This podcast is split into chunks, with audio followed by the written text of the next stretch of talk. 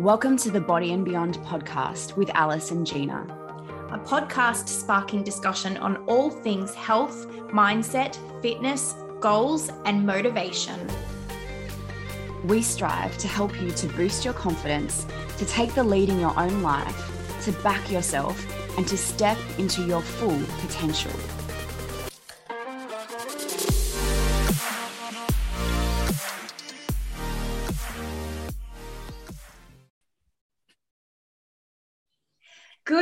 Morning, everyone. Welcome back to the Body and Beyond podcast with Gina and Alice. I've got Gina here, and we have a very, very special guest today, Sheridan Skye, who is with us.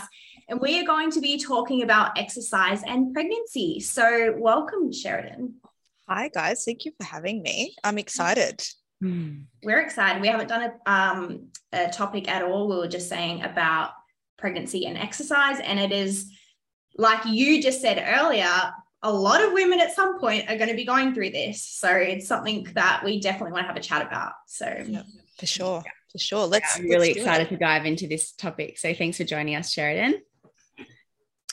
Great. So to start off, I guess, Sheridan, we'd love to hear a little introduction of yourself, your history, your background, and basically what and how you came to work more in the field of pre and postnatal programming. Obviously, that's not the only thing that you do.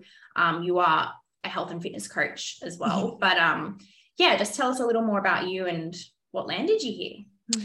Yeah. So um bit long story. The condensed version really is that I myself am a registered nurse, a coach, as Ella said, and and, and a nutritionist. And I have always loved training and always really focused on hypertrophy, strength training, and always had aesthetic goals. I think that it's okay to have aesthetic goals. And I've always really taken pride in, you know, gaining muscle and pushing myself in that sort of realm. And then I um, fell pregnant with my first. So I am a mum of two. I have a daughter named Ellie, who's two and a half, and a daughter named Evie, who's now nine months. So two under two. God help me. It's it's been wild. Um, but really, what led me here is that when I fell pregnant, I was very lost. And I, you know, trained a certain way for, like I said, hypertrophy, strength. And I was looking for information as to how I could continue doing that safely for me and my you know now daughter ellie and i had a lot of trouble finding information that really sort of fit in with how I wanted to train and what I was sort of looking for in training. So a lot of the information was really about, you know, Pilates, taking it slow. And there is absolutely a space for that. And if that's how you enjoy moving your body and that's how you want to move your body you go for it, girlfriend.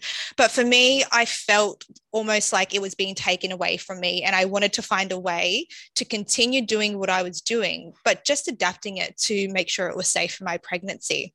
So, my background as a registered nurse, I'm, I'm very, uh, I value evidence based practice quite substantially. So I looked for the answers myself, and everywhere I went, I couldn't find it. So I kept digging, kept digging, and then two babies later, few years later, I've kind of just come to this place where I guide and help women in their pre and postnatal periods. Yeah. And I do recall at one point you sort of saying, you kind of just ended up falling into this place, mm-hmm. right? You never kind of set out to be specifically pre and postnatal um, focused, but that's sort of just you landed there, I assume, because more women were searching for that guidance and support, right? And yep. so here we are. Really? Yeah, absolutely, for sure. So I hope that this podcast can provide women with a bit of encouragement uh, that they can adapt their training to what they were doing before. They don't have to give up resistance training. They can still, you know, aim to gain strength if that's possible, maintain muscle mass, and that they don't have to, you know, put aside their lifting shoes just for the sake of pregnancy. Yeah, awesome. I, I, definitely resonate with this. This is how I'm, I don't have any babies yet, but definitely the way or the approach I'd love to take as well in the future. So mm. exciting. So let's kick it off with um, looking at your like f- recommendations or tips for the first trimester of pregnancy. Mm. It's a good question, Gina, because a lot of people sort of when they think of training throughout pregnancy, they kind of the first question is what can i and can't i do? Mm. and it's it's a broad question right? So what i like to say instead of what can i and can't i do is it's not what you do it's how you do it. Mm. and a lot of people will ask you know what can i do in my first trimester? What can i do in my second? What can i do in my third? And it's that really annoying answer that it mm. depends right you yeah. guys hate giving that answer. That.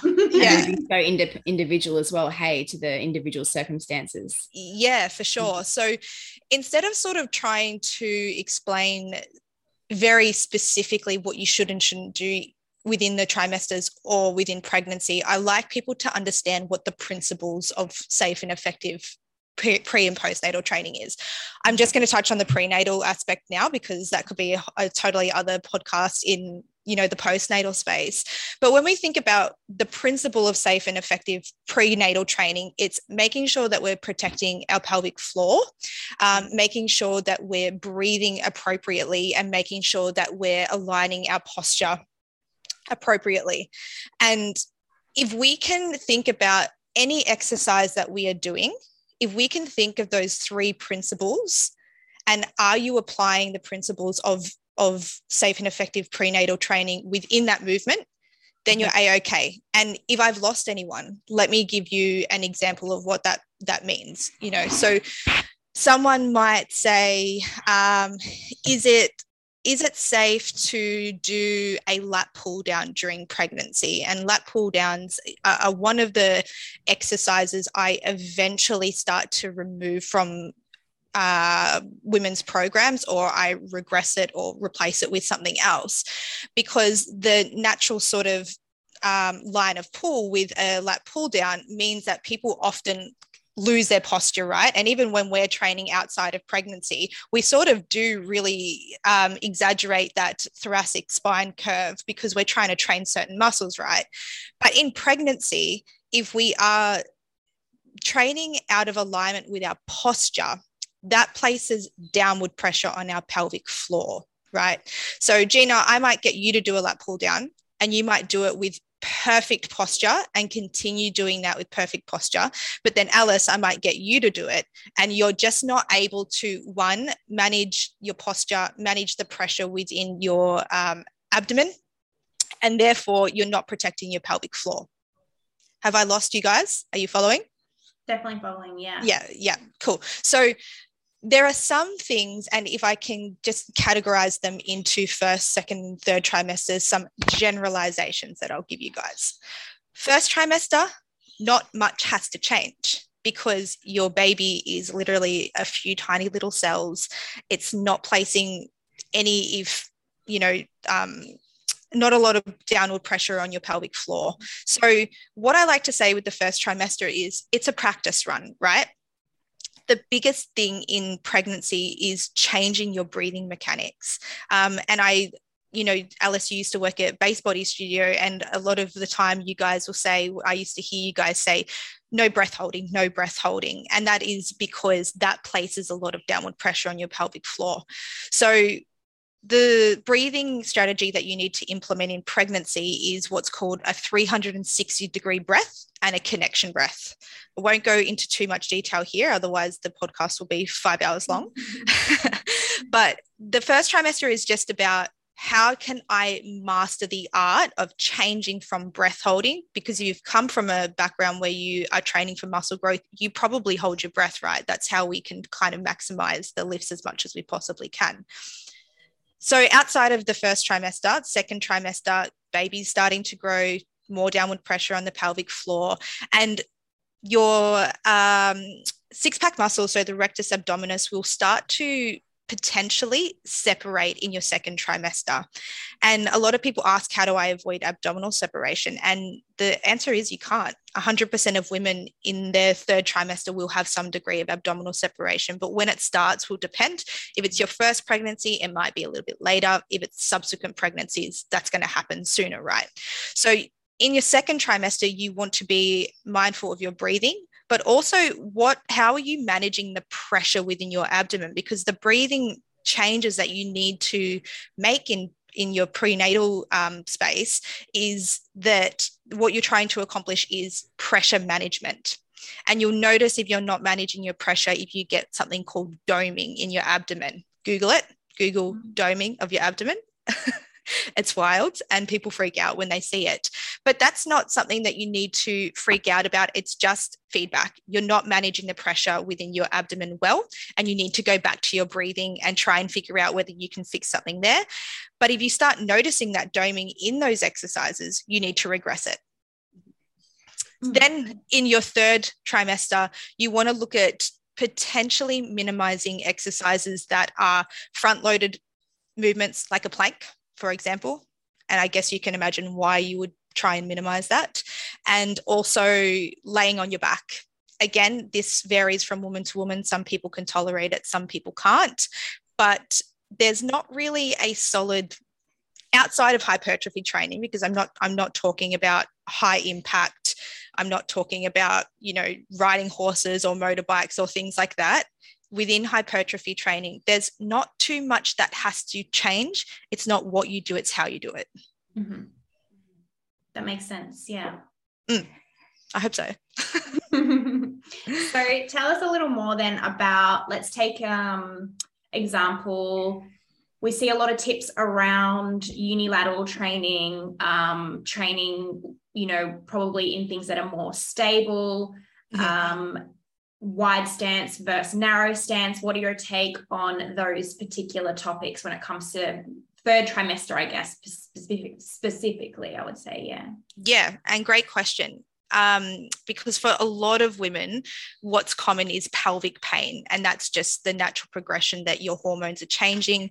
The ligaments become a little bit more lax, for lack of better word. And that's really just to prepare your body for birth, right? But it can make some positions uncomfortable. And this is where I'd like to encourage women to have faith in listening to their bodies, right? So, what feels good for you, what doesn't feel good for you. But unilateral movements and wide stance movements are two common movement patterns that can feel uncomfortable for women. For most for the most part that's more toward your third trimester because your baby is getting bigger, more downward pressure on that pelvic floor, hormones are changing, getting ready for birth. So you lose stability in some of your joints, right? So unilateral movements like a, a moving lunge can be really uncomfortable. And also, let's take a sumo deadlift, for example. But not all women will experience that right? So it's about being like, how does this feel within my body?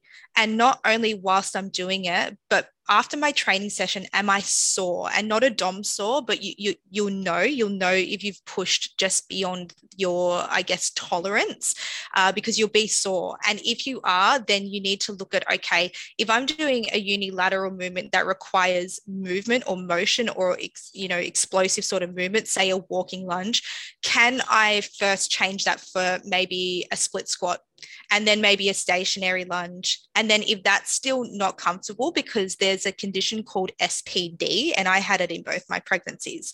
And for me, with my first pregnancy, in the third trimester, those movements became really quite uncomfortable. But in my second pregnancy, it came sooner. It came in at around 18 weeks, which is why I don't like saying in your third trimester you need to do x it's mm. does it feel okay for you and if it doesn't how do you regress it yeah Great. What was that acronym? What did it stand for? SPD. So symphysis, symphysis pubic dysfunction. Yeah. Okay. Yeah. And it's just a, it's every woman will, every woman's not the right word. Most women will have some degree of pelvic pain or mm-hmm. discomfort in their pregnancies, especially in the later stages of pregnancy but spd really it prevents you from walking for some women. It's it's really uncomfortable just having that unilateral sort of position and then that wide stance position again just placing more pressure downward so it can create pain for some women. Yeah. How about from a coaching and programming point of view when it comes to choosing exercises that are actually going to support your body through that change through pregnancy. Is there anything that you can recommend um, that women may like to focus more on, whether that be you know, uh, glute focus on glute engagement and glute um, strength, uh, anything like that? Yeah, yeah, for sure. So one thing that you've uh, outlined there, Alice, is glutes. So if you think about how your body changes throughout pregnancy, you've got your baby growing at the front of you, and eventually that's going to shift your center of gravity, right? So you're sort of going to become a little bit more, you know, that that anterior pelvic tilt. So if you can envision sort of that swayed lower back, you tend to puff your chest out more, you tend to stick your lower back out more. And that's again putting you out of that neutral alignment, that posture.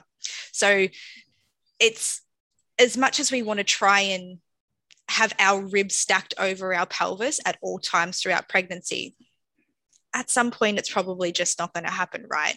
So when you are constantly in that sort of um, lordotic curve or you've got that anterior pelvic tilt, you do tend to see your glutes weaken, your hamstrings weaken, your posterior chain is going to weaken, right? Because everything's just sort of, oh, I don't really need that anymore.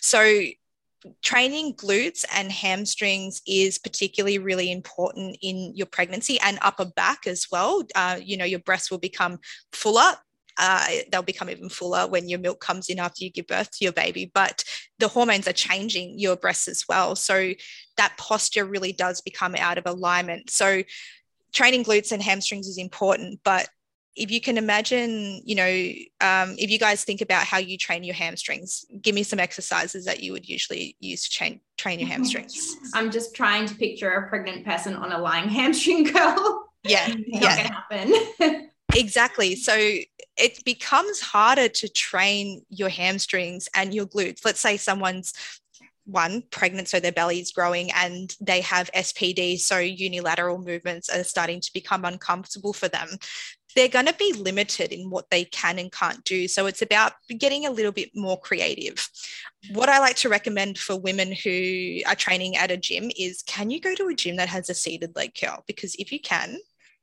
yes, yes. sign you up. Otherwise, can we look at doing stiff legged deadlifts? Can we look at training the hamstrings more isometrically, like in a in a glute bridge, for example?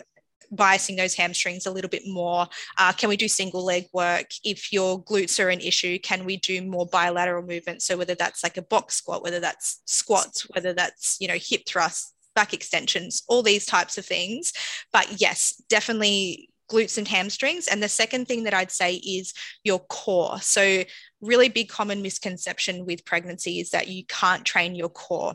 And I think it's about reframing how people perceive what the core is. So, some people are like, oh, my abs, right? My six pack abs that's technically not what the core is, right? Your six pack abs, spinal flexion and extension. And then you've got your deep core stabilizers like your transverse abdominis, for example. And we do want to train the core throughout pregnancy, but we don't want to be doing things like crunches where we're training those six pack abs.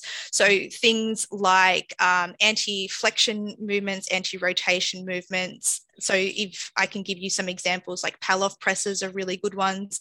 Um, modified planks might be appropriate for some women. Again, going back to the principles of safe uh, prenatal training, making sure that you're managing your pressure, you're breathing throughout, never holding your breath. Um, and I really like contralateral contralateral movements like let's say an overhead lunge, or you might do a one arm overhead press, for example.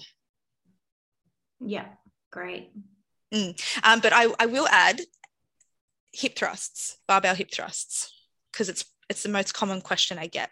Can I do a barbell hip thrust in pregnancy?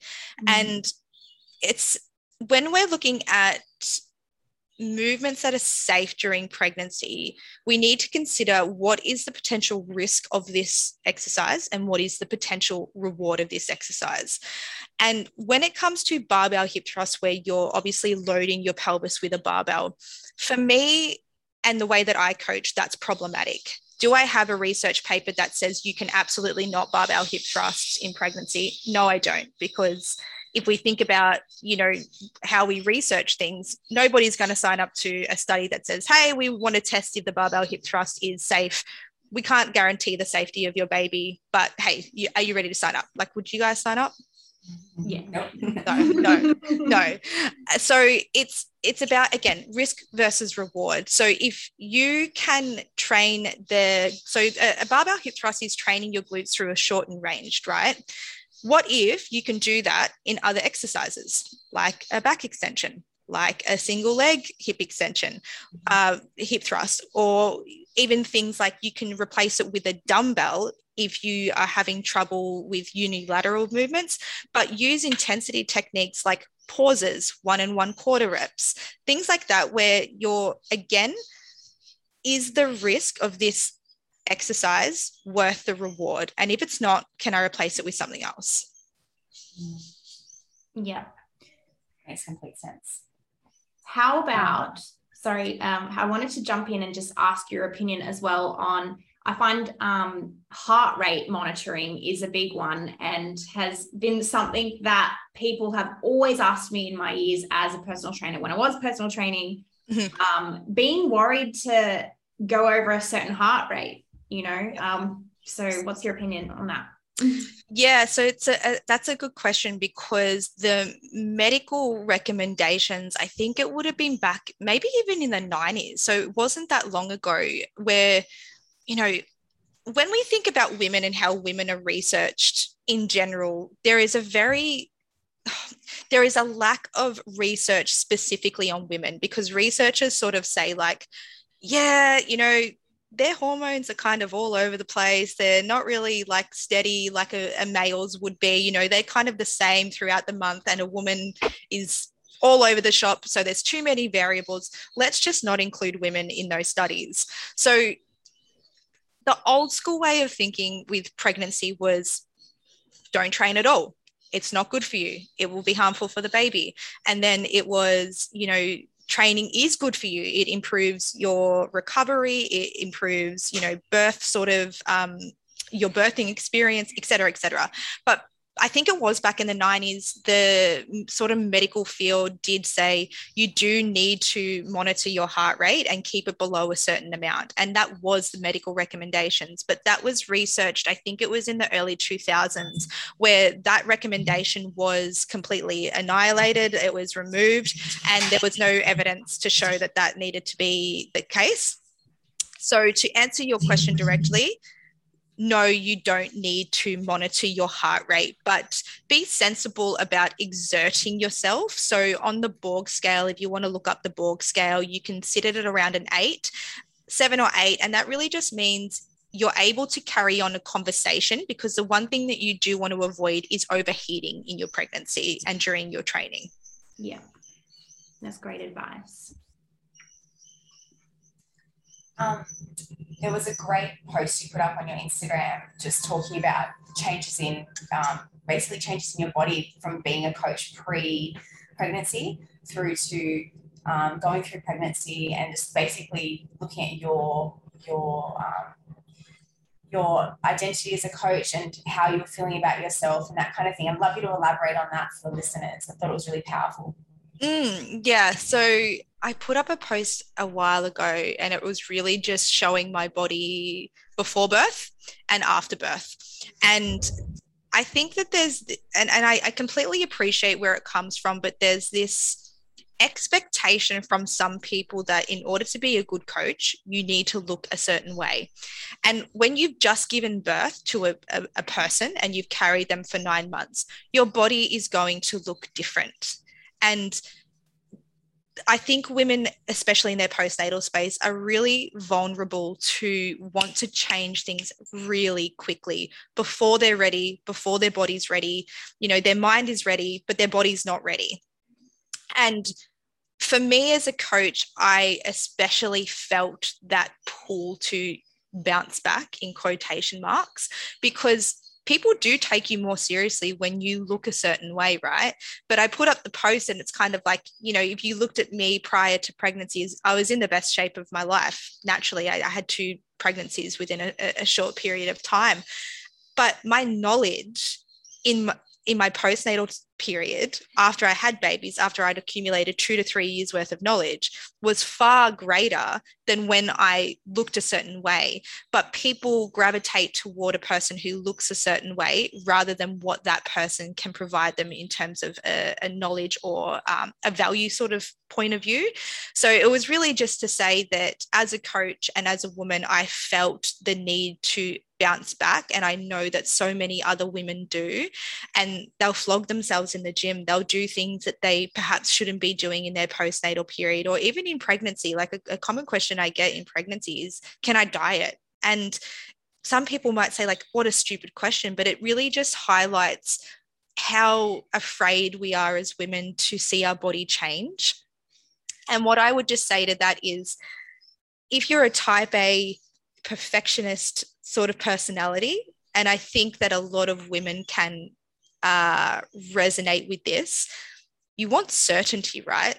And when you become pregnant, you don't know how your body's going to change. Am I going to get stretch marks? Am I going to get cellulite? How will it look after I fall, you know, deliver my baby? It's not so much that you're you're, you're trying to figure out something because you lack certainty and control. And welcome to parenthood it's the first sort of test to say I have to be okay with uncertainty and not having control over everything. And I think that's just, again, coming back to self awareness. What does this mean for me? How is it showing up for me? And how can I be kinder to myself in a, a season of my life where I need so much nurturing? Mm-hmm. Yeah. Beautiful. It's almost welcome to life, isn't it? the uncertainty. Um, yeah. yeah, that's so true. Like, um, and it more so, I think it's a reflection on the individual if they're judging or choosing their coach based on aesthetics only, really, mm. and, and where they're at. And that's okay as well. It might be just where they're at. But really, like you said, um, you know, you can't see the years, the training age, the experience, the humans you've worked with. You can't see that by looking at someone. Yeah. So it's really powerful. And I, yeah. I think you guys might even, you know, if you guys are in a building phase, like Alice, I know that you've competed a few times. Like when you're in a building phase, you know, people do really gravitate toward you probably more so when you're in your most shredded phase. Absolutely. Right? Yes. yeah. And I can see, I can, yeah, I can absolutely relate to that in a sense that, you know, I know what I'm doing is good for me. But then when you look at it from a business point of view, it's like, oh, people don't quite get it or understand it and so yeah i could yeah. probably see how that would relate in in terms to pregnancy as well and the changes that you're going through with the body mm. and yeah yeah i think particularly for coaches as well like i don't know what the demographic of your listeners is like whether you get a lot of coaches or a lot of coaches on your instagram and everything but when you are you know you've built your brand off of an aesthetic look. People gravitate toward you because you look a certain way and that's okay. Like that's that's a-okay to draw inspiration from other people. But i think coaches particularly become really vulnerable to this because their identity is changing and their audience will start to change. It's kind of like a rinse and repeat, right? Some people will come to my page when they're pregnant and it aligns with them, but two, three years down the track, they're not thinking about that anymore, right? So women who are you know coaches and they're pregnant their body is changing and they can't change that and it's kind of like how do i show up for my business when i've built it off of this and now i'm this and that can be a really really tough transition for women. So it's i don't have the perfect answer for it other than to say grace. Lots and lots of grace lots of self-compassion. Yeah absolutely. Beautiful message. So i guess to sort of end or come to the end of the podcast obviously you being a mum yourself, you have gone through this journey that you've gone through. Um, I guess we just want to know any more general advice, um, tips for women who might be listening who are looking to fall pregnant, who may be pregnant, who may be in their post pregnancy journey. Um, really, when it comes to anything to do with pregnancy, uh, health, fitness, any of your kind of top messages, I guess, that you'd like to pass mm. on? I think, given that it's a podcast on prenatal training, I would say that it's common to ask you know, what is safe to do during pregnancy? And often women are asking more so about what is safe for my baby, not really what is safe for me, right? Because motherhood, we're always thinking of our children before we think of us. But I want to just give you some encouragement that outside of having a pregnancy where there may be complications where you may be high risk, I'm not speaking to a high risk pregnancy here. I'm speaking to a low risk pregnancy. There's there's no contraindications for exercise because there are some very real reasons why someone may not be able to exercise in pregnancy. But outside of that, training is so beneficial for you, for your baby, for your birth and your recovery. And just have faith that you have the intuition to know what is right and wrong for your body, right? Um, and that you don't need to be afraid of training throughout your pregnancy. A lot of women will sort of go to one or two sides. They don't change anything about their training. And I don't suggest that because saying do what you've always done, you don't need to change anything, in my opinion, isn't the right advice. There are things that need to be changed. It's not what you do, it's how you do it. But then there are women on the opposite side of the spectrum who won't do anything because they're just so afraid of what might happen. And I want to speak to those women and just encourage them that if you're sensible, if you, you know, listen to your doctors, if you have someone that you trust in terms of you know a coach someone that you can go to for advice then go to them. But just know that your body is capable of doing this. We've been doing it for thousands of thousands and thousands of years. And that just let go of any shoulds expectations let go of the uncertainty know that there'll be a chance for you to have aesthetic goals later. There'll be a chance for you to have strength goals later. Don't worry about losing muscle. Maybe you will maybe you won't. I promise you it'll come back in your postnatal period. And just give yourself permission to rest and to slow down. And i know that that's not easily done but you need to constantly be working on that yeah, I think that's a beautiful message to wrap up the podcast today. Hmm. Thanks, Sheridan. I agree fully. Well, thank you for having me. No worries. Yeah, We've enjoyed having you on. yeah, it's been great. Great. Well, we hope you absolutely love this episode, guys. And if you have any questions at all, you can find Sheridan. Sheridan, where can they find you? They've got questions about this. Yes. Um, so I'm mostly over at uh, on Instagram, so mostly active there. So Sheridan Skye Fit, um, Sheridan like the sheets, S H E R I D A N, um, and obviously have my pre and postnatal programs as well. So all information can be found on Instagram, and um, yeah, that that's basically me. Yeah, great. So we will pop those in the show notes for you guys as well. Um, but we hope you absolutely love today's podcast. And as we always say, please take a screenshot, share it with your friends who can grow our body and beyond community. And we'll see you guys in the next episode. Thanks, guys. See ya. Bye.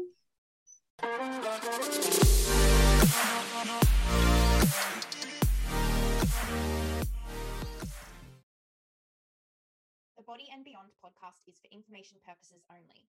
This podcast does not constitute advice or services, and the statements and views of the hosts and guests are not medical advice. The information provided should not be used for treatment or diagnosis purposes. Please discuss any information from this podcast with your healthcare professional before making any changes to your lifestyle.